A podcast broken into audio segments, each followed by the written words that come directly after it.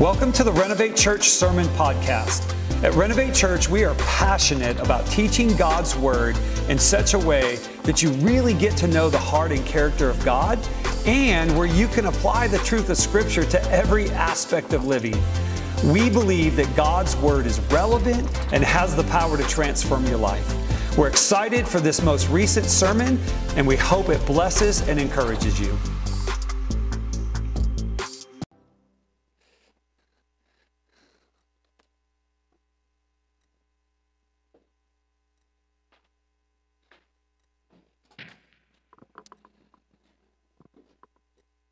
Well, guys, I want to welcome you to our service. Uh, we're in week three of our series called The God of All Encouragement. And what we've been saying is that this idea of encouragement is something that we see jumping off the pages of Scripture all the way from Genesis to Revelation. Because every person in the Bible, Every great person, every called person, um, every person who was sincerely trying to follow uh, after God, after Christ in the New Testament, every single person went through some sort of adversity and difficulty, many times to the place of wanting to walk away from their pursuit of God, walk away from their we see it all the way through the Bible. So in week one, we looked at King David, who as a young boy had this heart for God and knew God, wasn't ambitious, was just out there faithfully serving his father, serving with the sheep, his assignment and responsibility. And all of a sudden, he gets called into the house, and the prophet says to him, Hey, you're going to be the next king of Israel. And then for 14 years, he's under duress and a fugitive and finds himself at one place in 1 Samuel 23 being pursued by Saul to, to be killed. The people around him have no loyalty to him. They're going to give him up, the Ziphites. But a man named Jonathan comes to him, and the scripture says, helps him find strength and encouragement in God. So even David, as, as mighty as he was in terms of slaying Goliath, in terms of a mighty warrior, in terms of his, his faith in God, even he came to a place where he was tired and fatigued and discouraged where he found himself in life.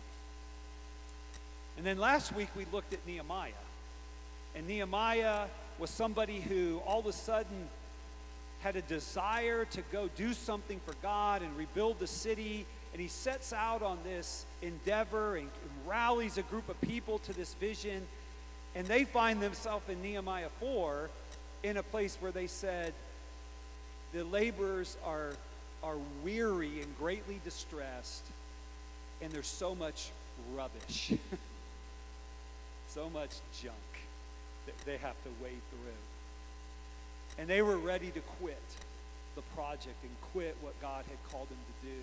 And yet, in the midst of that, Nehemiah spoke encouragement into them, and the wall was finished in 54 days.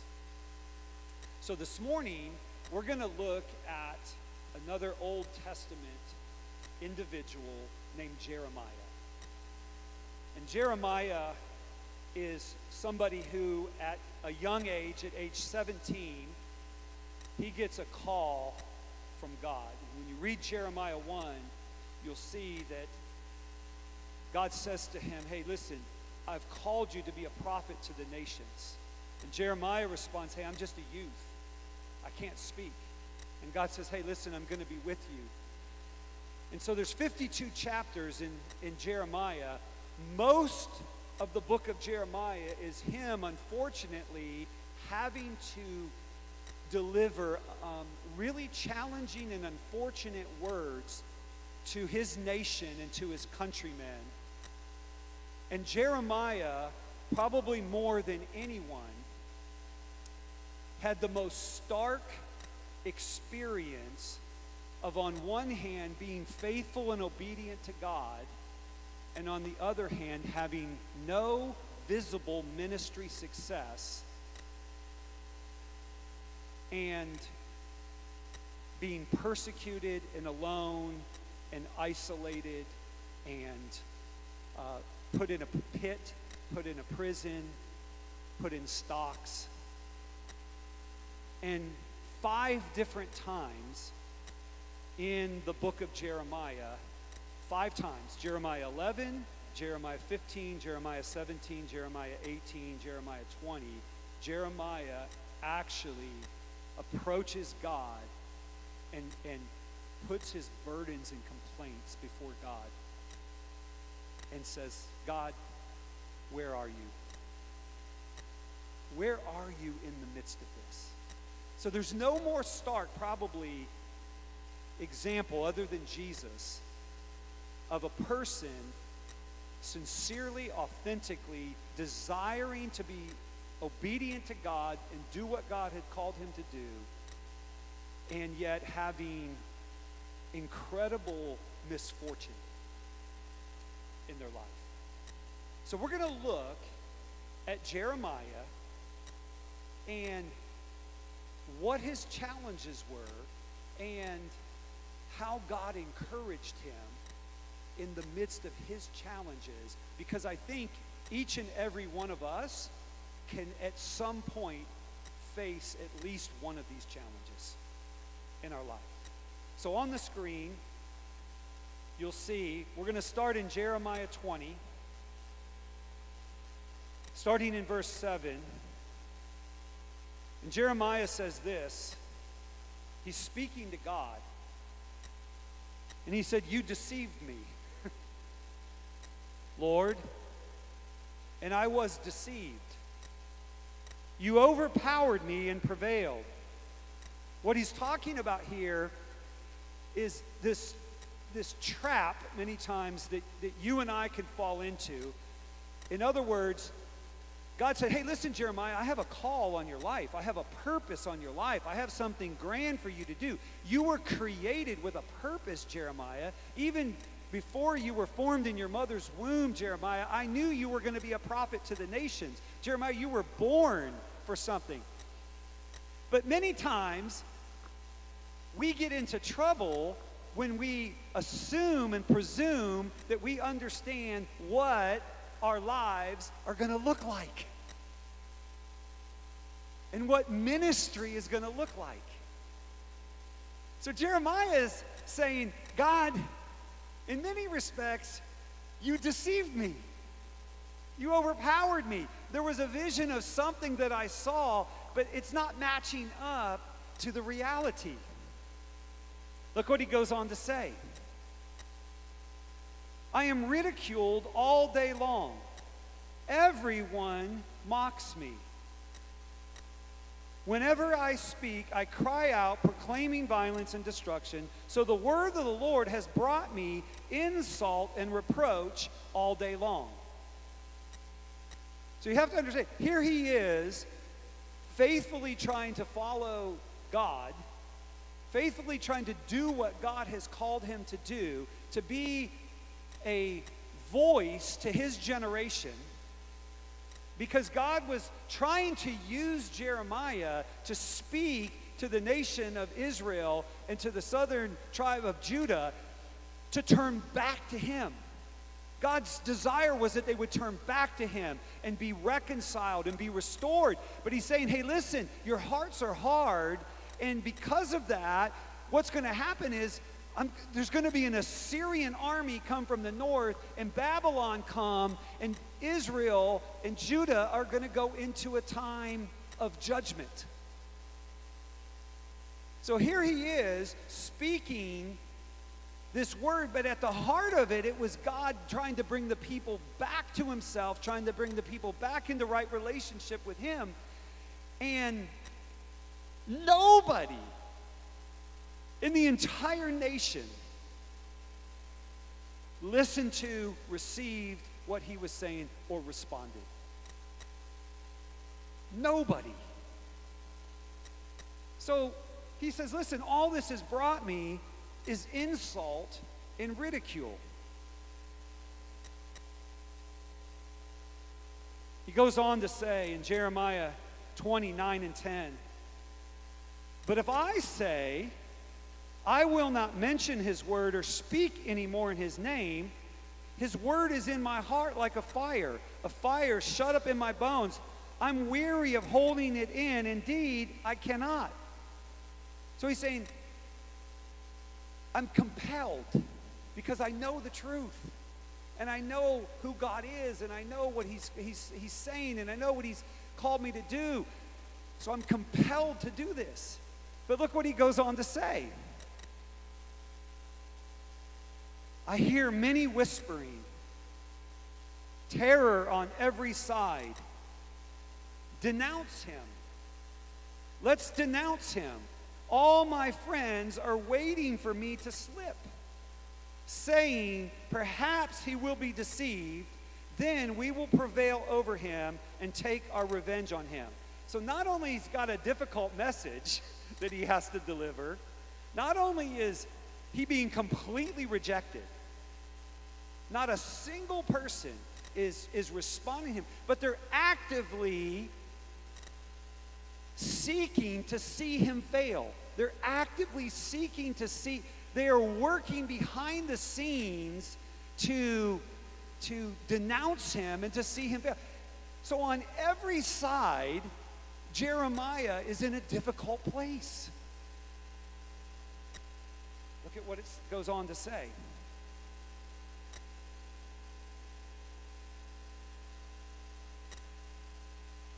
So, as I said, Jeremiah is struggling with his life and circumstances. And five times he goes to God in brokenness and pain. Jeremiah 11, 18, it's on the screen, 12 through 6. I had been like a gentle lamb led to the slaughter. I did not realize that they had plotted against me, saying, Let us destroy the tree and its fruit let us cut him off from the land of the living, that his name be remembered no more. Guys, he's in a difficult spot. Jeremiah 15, 10 through 21, just a couple verses in there. He says, Lord, you understand. Remember me and care for me. Avenge me on my persecutors. You are long suffering. Do not take me away. Think of how I suffer reproach for your sake. I sat alone because your hand was on me and you had filled me with indignation. Why is my pain unending and my wound grievous and uncurable? You are to me like a deceptive brook, like a spring that fails. Gosh, do you see what he's, he's saying here? He's saying, in essence, God, I thought if I served you really, really well, everything in my life would go really, really well. I thought I'd have that job. I thought I'd have those finances. I thought I'd have that health. I thought I'd have those really good kids. God, I thought I'd have this.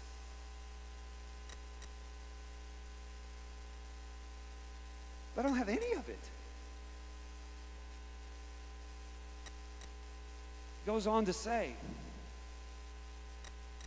Jeremiah 17, 14 through 18. Heal me, Lord, and I will be healed. Save me, and I will be saved, for you are the one I praise. They keep saying to me, Where is the word of the Lord? Let it now be fulfilled. In other words, dude, everything you're saying, nothing has come to pass so far.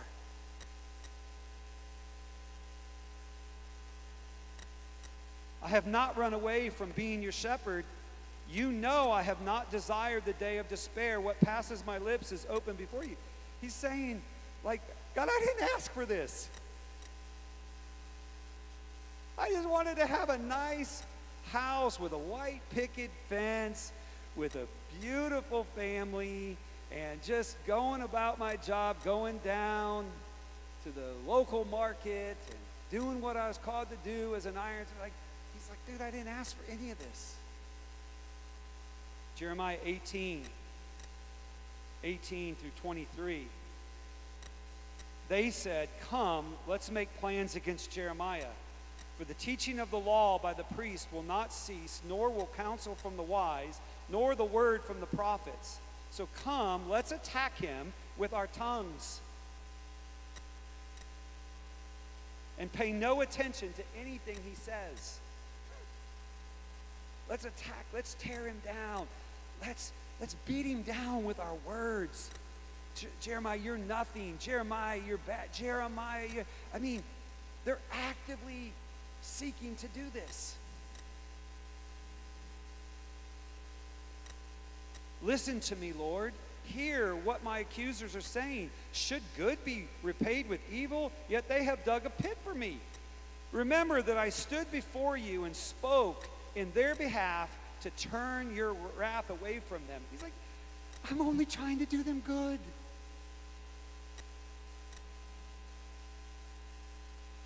So, what is Jeremiah struggling with at its core? I believe he's struggling with four things that you and I can struggle with as well. Number one, God, if I'm truly serving you, then why are things so hard and difficult for me?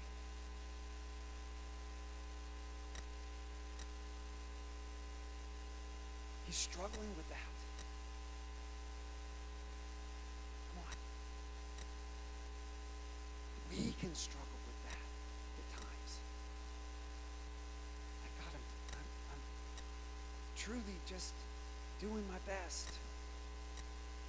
Talking to April today as we were driving in.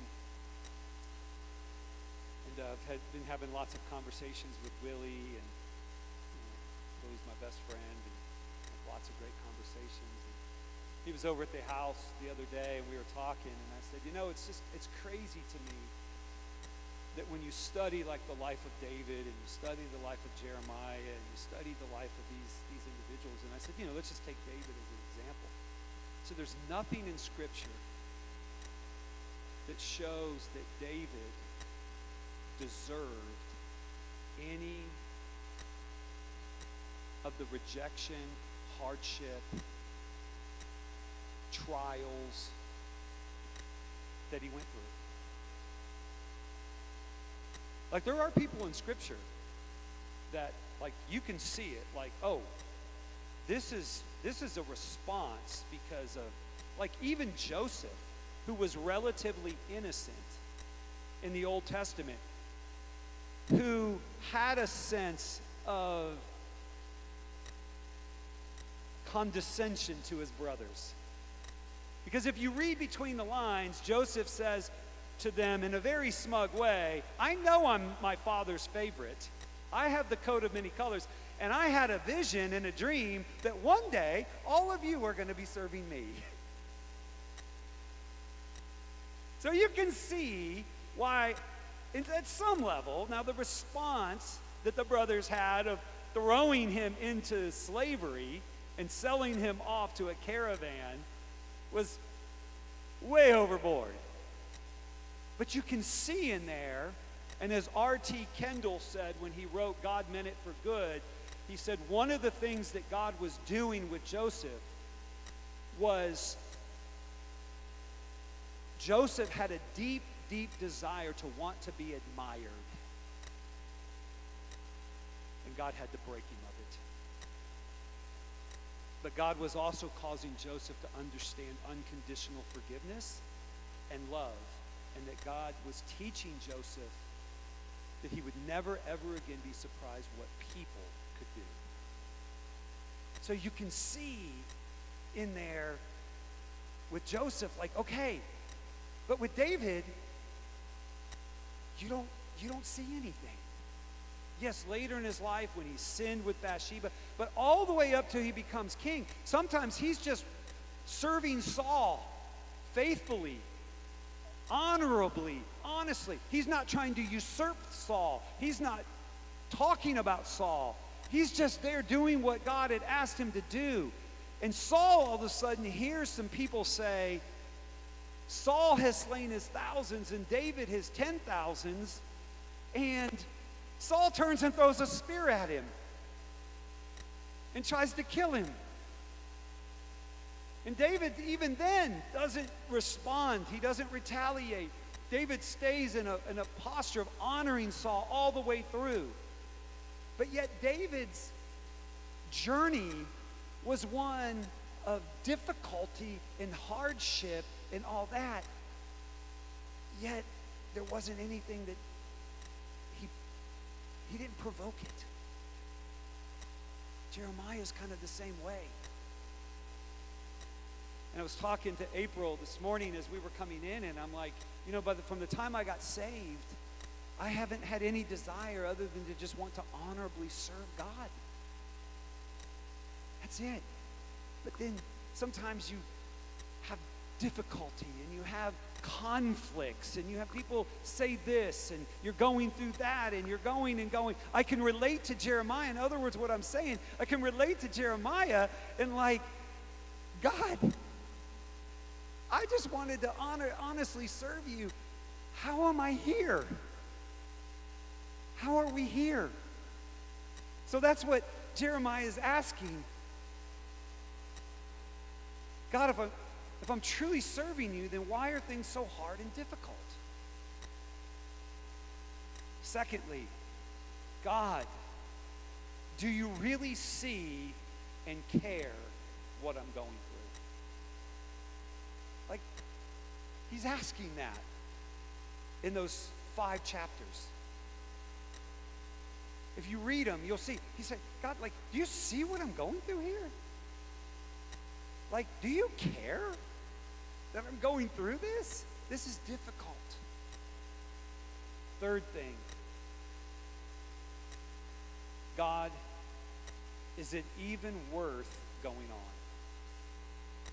Is it really worth the pain to serve you? Is it really worth it? Fourth, God, can you do anything about my situation? When will things change and get better? Remember from the beginning when Jeremiah said, You, you deceived me. You're deceptive. God, I thought that if I served you, this is the life I would have. God, I thought if I served you well and honorably,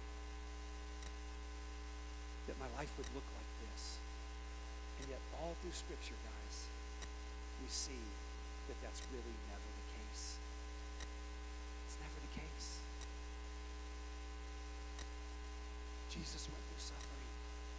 Paul went through suffering. Peter went through suffering. There's this whole thing in our lives that it, because we live in America and the ideals that we've been sold and the American dream and commercials and all, even the American church says you can have it all.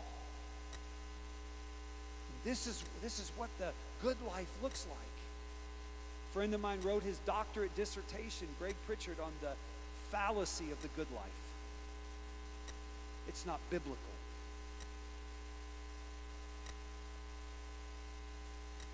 so, this is where Jeremiah finds himself. He really needs encouraged. Come on, if you're all alone and you're in this situation, so God consistently answers Jeremiah's questions. Look at what he says in Jeremiah 15 20 through 21. God answers, Thus says the Lord. I will make a wall to this people. I will make you a wall to this people, a fortified wall of bronze, Jeremiah. They will fight against you, but will not overcome you, for I am with you to rescue and save you. God speaks into a situation. Jeremiah, I'm going to make you a fortified wall of bronze. in other words, I'm going to pour my strength into you. Come on. The word encourage, courage, means to pour strength and encourage into someone. And God says, Jeremiah, I know you're going through difficulty. He might speak to a mom this morning and say, I know you're going through difficulty raising your children, but I have the ability to pour strength into you. You might be going through a situation looking for a job, saying, Okay, God, when are you going to do this? When are you going to provide? And God says, Hey, listen, I can pour strength into you. I can pour strength. Look at what he says. For I am with you to rescue and save you, declares the Lord. I will save you from the hands of the wicked and deliver you from the grasp of the cruel. Jeremiah 20, verses 11 and 13. But the Lord is with me, Jeremiah says, like a mighty warrior. So my persecutors will stumble and not prevail. Sing to the Lord, sing praise. He pivots. If you read it in chapter 20, he is pouring out complaint, complaint. And all of a sudden, right here, he pivots and starts saying a whole different thing.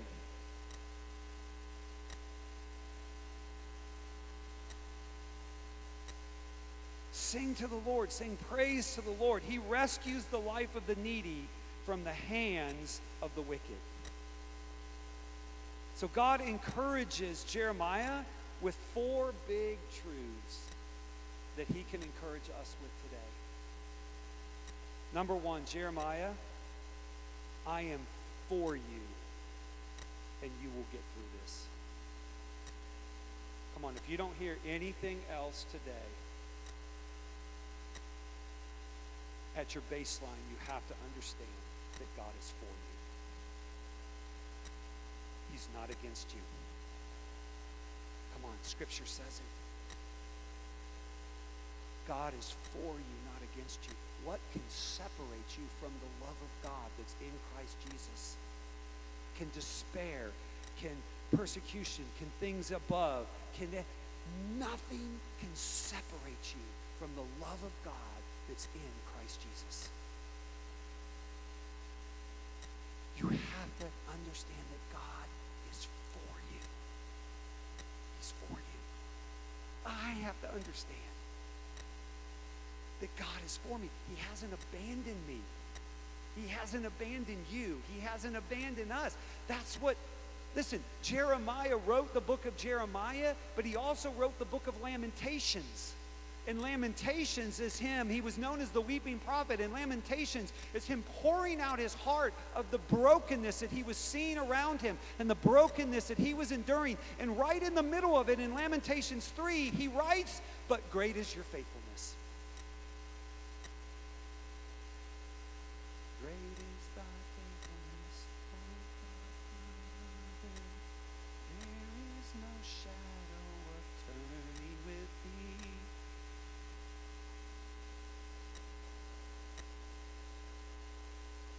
It's written in poetic form. He's singing it. Great is thy faithfulness, God, in the midst of my situation. God, you haven't abandoned me. You're for me. You're for me. You're for us. Number two, Jeremiah, I understand your pain and disappointment. I understand it.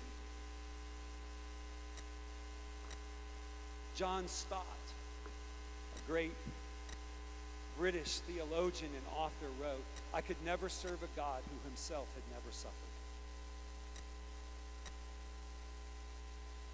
He wouldn't understand it. So Jeremiah is coming to him saying, Do you understand the pain that I'm in? We had a pastor from Southeast Christian Church who came and spoke at our church in Indianapolis at Traders Point. And he ended his message. And he said, A year ago, I was sitting with a mother who had lost her son in a tragic auto accident where the other person was drunk. And I was counseling her. And she listened and she listened and she listened and she finally said to me, Pastor, what does God know about losing a son? And she caught herself. Everything. Everything. God knows what it's like to endure. God knows what it's like to be broken. God knows what it's like to suffer. That's all of Isaiah 53, 54, the suffering servant. He understands. Jeremiah, I understand your pain and disappointment. I do. I do. I'm here. Number three, Jeremiah, I will fulfill my promises and my word. Do you understand that Jeremiah, God asked him at one point, knowing that Judah was going to be taken over by Babylon, he asked Jeremiah, go read it. He asked Jeremiah to go and to buy land in Judah. And Jeremiah obeyed and he went and bought land, knowing that in his lifetime he would never see the fulfillment of God's promise to bring Israel back.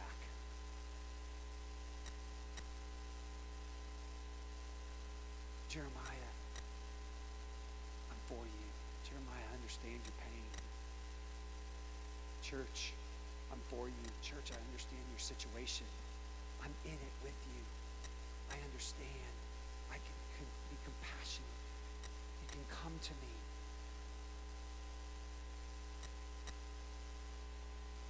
Jeremiah, church, my plans and my purposes will be fulfilled. They will be when God's spoken something to you about your life, your ministry, your family, your kids, you might not see it right away, but God will fulfill it. He will fulfill it. Might not look like what we think it's going to look like. I read a book years ago, The Power of Praise, and it stopped me in my tracks. I picked it up off, I'd never seen it. It was a badly done cover.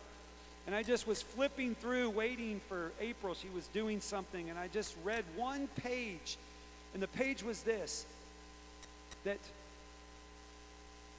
never presume on how God is going to do something, because in your own life, think about what He allowed you to go through to ultimately bring you to Him. And with your children, He said, we want to be helicopter parents and we want to come in and but what if god has to take them through something like he did jacob to ultimately bring them to himself? Come on. We can't get disillusioned and discouraged because we're not seeing things in our time in our way and this is what he was speaking to Jeremiah. Jeremiah, my plans and purposes are going forth. Jeremiah, they're going to be fulfilled. Take confidence in that, Jeremiah. Lastly, Jeremiah, there is a reward for your faith and obedience. If you were looking at Jeremiah's ministry today, no converts, no baptisms, no churches planted. His meeting, nobody came to. You would say he was an utter failure. But God judges success differently than the world does and than you and I do. The world might look and say, as you raise those kids? Oh, da, da, da. no, God judges it differently. God looks at obedience and faithfulness. Jeremiah, you did what I called you to do. Well done, good and faithful servant. Come into the glory prepared for you. He said the same thing to the Apostle Paul. Apostle Paul said, good fight. I finished the race. I did what God called me to do. And now is laid up for me in heaven a crown of glory, a crown of righteousness to those who endured, to those who stayed faithful. He said, listen, this present suffering can no way compare to the future glory. Paul said, I kept my eyes on that. I didn't get thrown off by the immediate. I didn't get thrown off by this. He said to Jeremiah, Jeremiah, you have a reward. Church, you have a reward if you persevere. If we persevere. And with this, one of the most famous theologians in the world, a guy named B.B. Warfield, world renowned theologian. He taught at Princeton Seminary for 34 years until his death in 1921. Most of his insightful books are still in print today. But what many don't, do not know about Warfield is that in 1876, at the age of 25, Warfield got married and took his bride, Annie, on a honeymoon to Germany. While there, Annie was struck by lightning and permanently paralyzed. Warfare cared for her every day for the next 39 years until he laid her to rest in 1915. Because of her extraordinary needs, Warfare, Warfield seldom left the house for more than an hour at a time. How did he endure this trial with patience and joy without growing bitter toward God in his circumstances? His thoughts on Romans 8:28 may reveal the reason. The fundamental concept is the universal government of God. All that comes to each and every one of us is under his controlling hand. The secondary thought is the favor of God to those who love him. If he governs all, then nothing but good can ultimately come to those to whom he would do good. Though we are too weak to help ourselves and too blind to ask for what we actually need, and can only groan in uninformed longings, God is the author in us of these very longings, and He will govern all things that we shall reap only good from all that befalls us in the end. Perspective.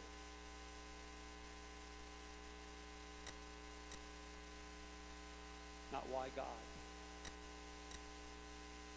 Why God? I had this perfect life plan. I was going to be a preacher, and I was going to do this, and travel with my wife, and I was going to, look at us, we were going to be, why? God, I believe that you're good. God, I believe that you have the best for me, the best for Anne, best. I trust you, God, that you're for me. I trust you, God, that you care and you know. I trust you, God, that your plans and purposes are going to be fulfilled for me. And God, ultimately, this isn't the end of the story, and I have a reward. That perspective allowed Jeremiah to be faithful to his call in ministry for 40 years. That perspective caused Warfield to be faithful to his call in ministry and his wife for her entire life.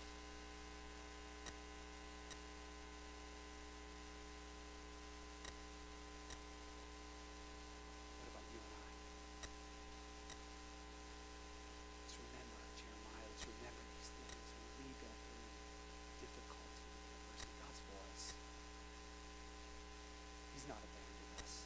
He understands. His plan is being worked out.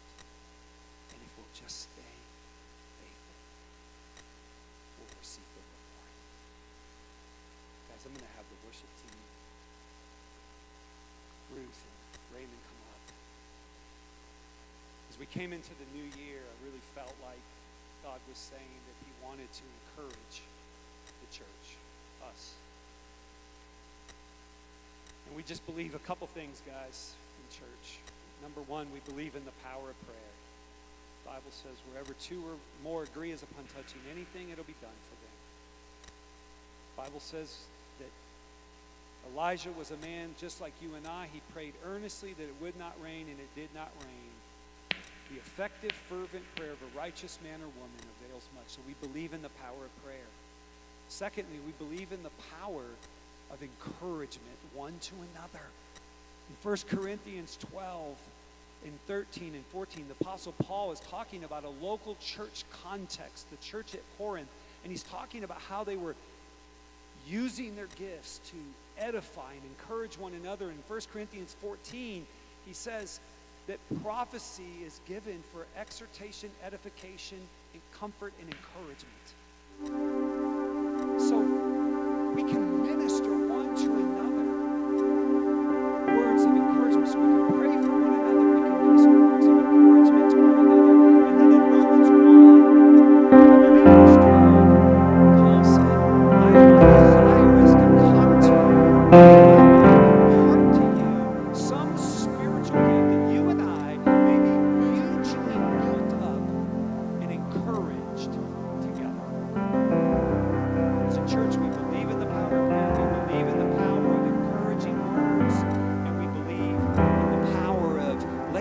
hands on people to pray for strength, to pray for grace, to pray for breakthrough, to pray for jobs, to pray for these things. So we have our prayer team. We're going to have Janet here, and Tato here, and Karen and Donnie. We're going to have Linda, Willie, and Teresa. Guys, we don't want this to be weird, but we just want to see every person prayed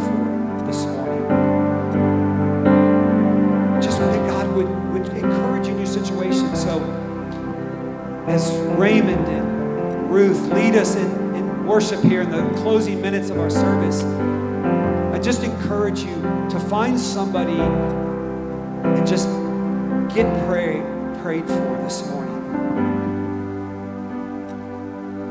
And then Donnie's going to come up and close us out. So go ahead and stand to your feet. Just find somebody close to you. Just receive prayer this morning.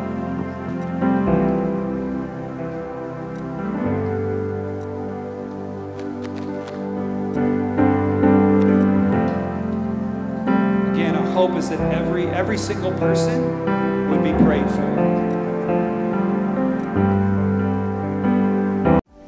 Hey, we are so glad that you joined us for our service this morning. If you are interested in learning about how you can start a relationship with Jesus, we would love to be here to talk that through with you.